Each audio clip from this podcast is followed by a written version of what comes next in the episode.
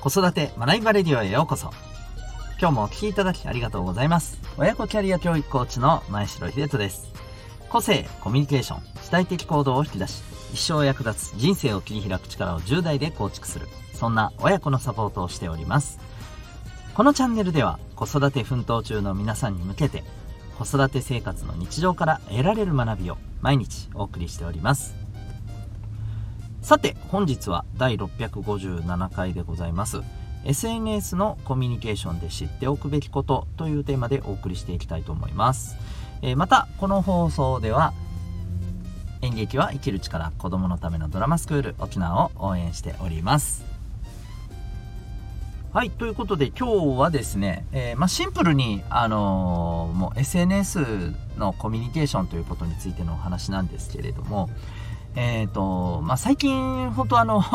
まあ、子供の、ね、えっ、ー、と、子供の年齢からか、もうそろそろね、この、皆さんがスマホを持ち始めてですね、で、まあ、スマホを持つ、えー、子供たちが特にね、スマホを使う一番の理由って、やっぱりこう、あの、SNS じゃないですか。まあもちろんね、あの、YouTube 見るとか、TikTok 見るとかもありますけど、まあ、あれも SNS ですからね、ある意味ね。うん。えー、まあこの利用をして、えまあいろんな人とね、あの、やりとりがしたいなっていうのが、まあ結構軸になってる、なんていうのかな、目的だと思うんですよね。うん、理由だと思うんですよね。うん。で、えー、まあその辺の話をですね、やっぱりこう、目の当たりにしているので、まあ日々感じることがいろいろありまして、まあそんな中でね、あの、今日のお話になるかと思います。あの、特にですね、お子さんが SNS を使っていて、まあその辺のところね、どんななってるんだろうなとかいろいろ思うところある方にですね、えー、ま特に、はい、今日は何かお役に立てたらと思っております。で、まあ、シンプルにですね、あの、今日一番お伝えしたいことは何かというとですね、えー、SNS のコミュニケーションで、やっぱりこう、ストレスを感じることって、まあ、子供も大人もあるじゃないですか。で、まあ、いろんなストレスがあると思うんですけど、えー、やっぱり根底にこの心理があるからじゃないかなっていうのがね、やっぱり大きい気がしています。えー、それについてね、ちょっとお話したいなと思います。まあ、ズバリですね、私たちってやっぱりこうコミュニケーション、人とのコミュニケーションに、まあ、何を求めているか。うん。まあ、例えばですね、あの、それこそ、業務連絡みたいなことだったら、まあ、ね、物事が正確に、えー、その内容がですね、丁寧に正確に、まあ、あの聞ける、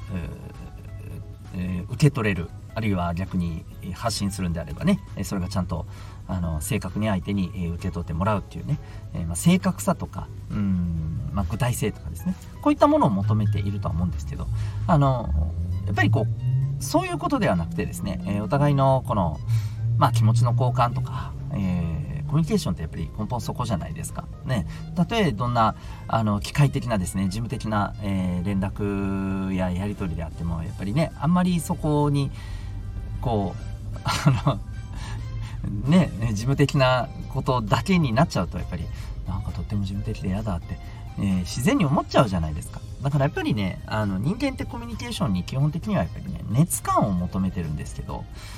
うん、まあ、どうしてもですね、この熱感っていうところが、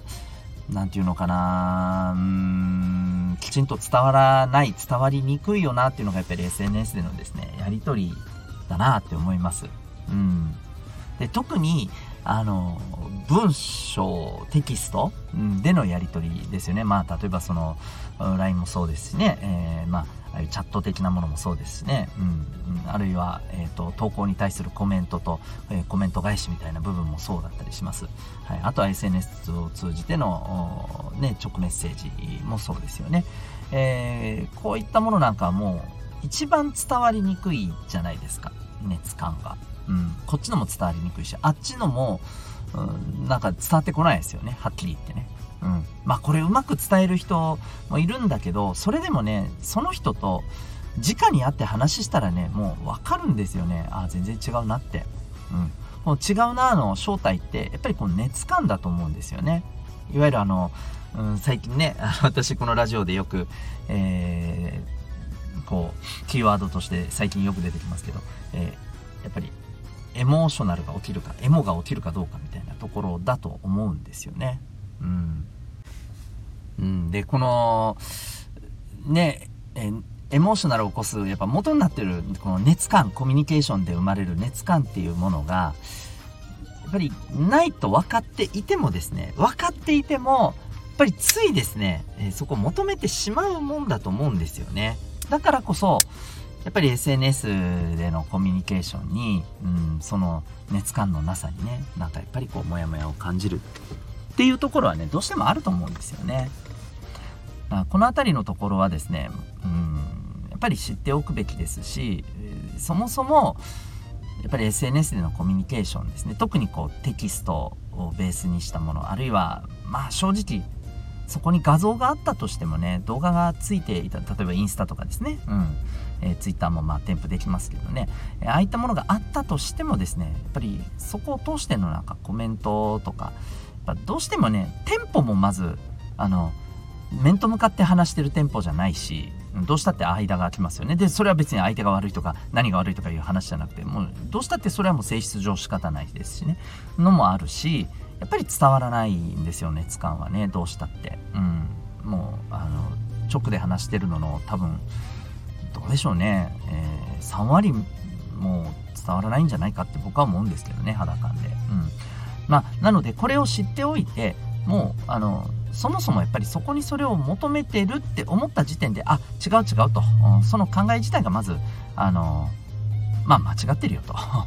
いうふうにね、自分の中で修正することが重要だと思うんですよね。で、どうしてもそれを求めるコミュニケーションを取るんであれば、もうそれこそね、やっぱり電話の方がまだいいと思うんですよ。音声通話って別にできるわけじゃないですか。LINE とかでもね、えー、インスタでもできますよね。Facebook メッセンジャーでもできるじゃないですか。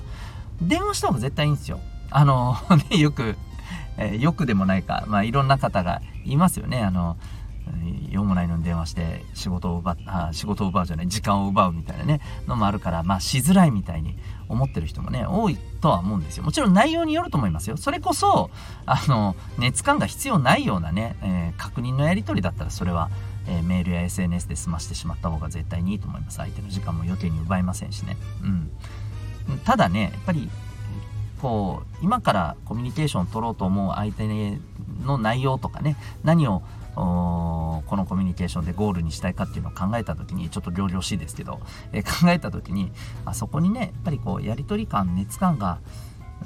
求めてるな必要だなって声聞きたいなじゃないけどね、うん、そういうのがあるんであればですね電話した方が絶対いいと思うんですよ。でそれをちゃんと伝えた方がいいと思うんですよね。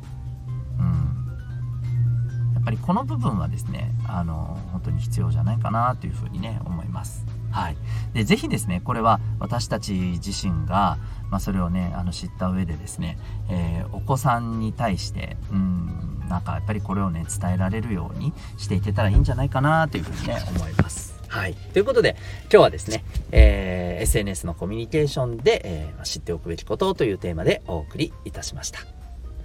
最後にお知らせでございます。はい。えっ、ー、と、私はですね、えー、コーチングをベースにしたですね、えー、個性、え親子の個性を、え伸ばす。そしてそれをどう活かしてですね、まあ、自分のあの求める目標や、え目的の実現達成に、え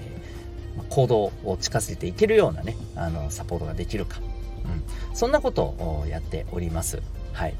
まあ、もっと言うとですね、自分が、えー、心地いい生き方、えー、が、まあ、できるためにですね、えー、自分がどうあるべきかということをですね、え一緒になってね、え考え探していくというね、そんなサポートをしております。はい。で、そのですね、コーチングの体験セッションこれがですね、えー、今随時受付中なんですね。で、オンラインでもできます。あの、まあ今日ですね、これ SNS オンラインでのコミュニケーションがとか言っていますけど、あの、これに関しては Zoom で、えー、まあ、きちんとね、直であの話をしながらということでですね、もちろん画面もね、あの、オンでさせていただくというお約束でですね、実施いたします。はい。えー、生のやりとりっていうところはね、あの、本当に大事にしたいなと思っております。そして、えっ、ー、と、あの、その上でですね、えー、まあ、私のやってる親子サポートについてのですね、まあ、ご説明もですね、中に、えー、まあ、あの、はい、そこの中に含めてお伝えをさせていただけたらと思っております。えー、